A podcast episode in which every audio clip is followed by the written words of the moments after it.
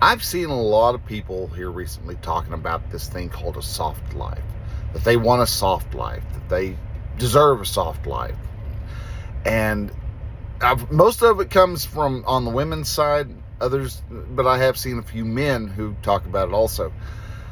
And the women seem to want to equate soft life to, I don't know, to the, the, elements of what it takes to be a traditional wife. Men, though, sadly, guys, your soft life needs to be a lot harder.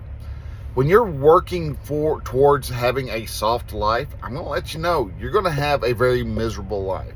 Do not do the soft life. Soft life as a whole is a recipe for disaster because that's where the discontent, the frustrations, the lack of motivation, the questioning of who you are, all that comes into play. Soft life in men, not a good thing.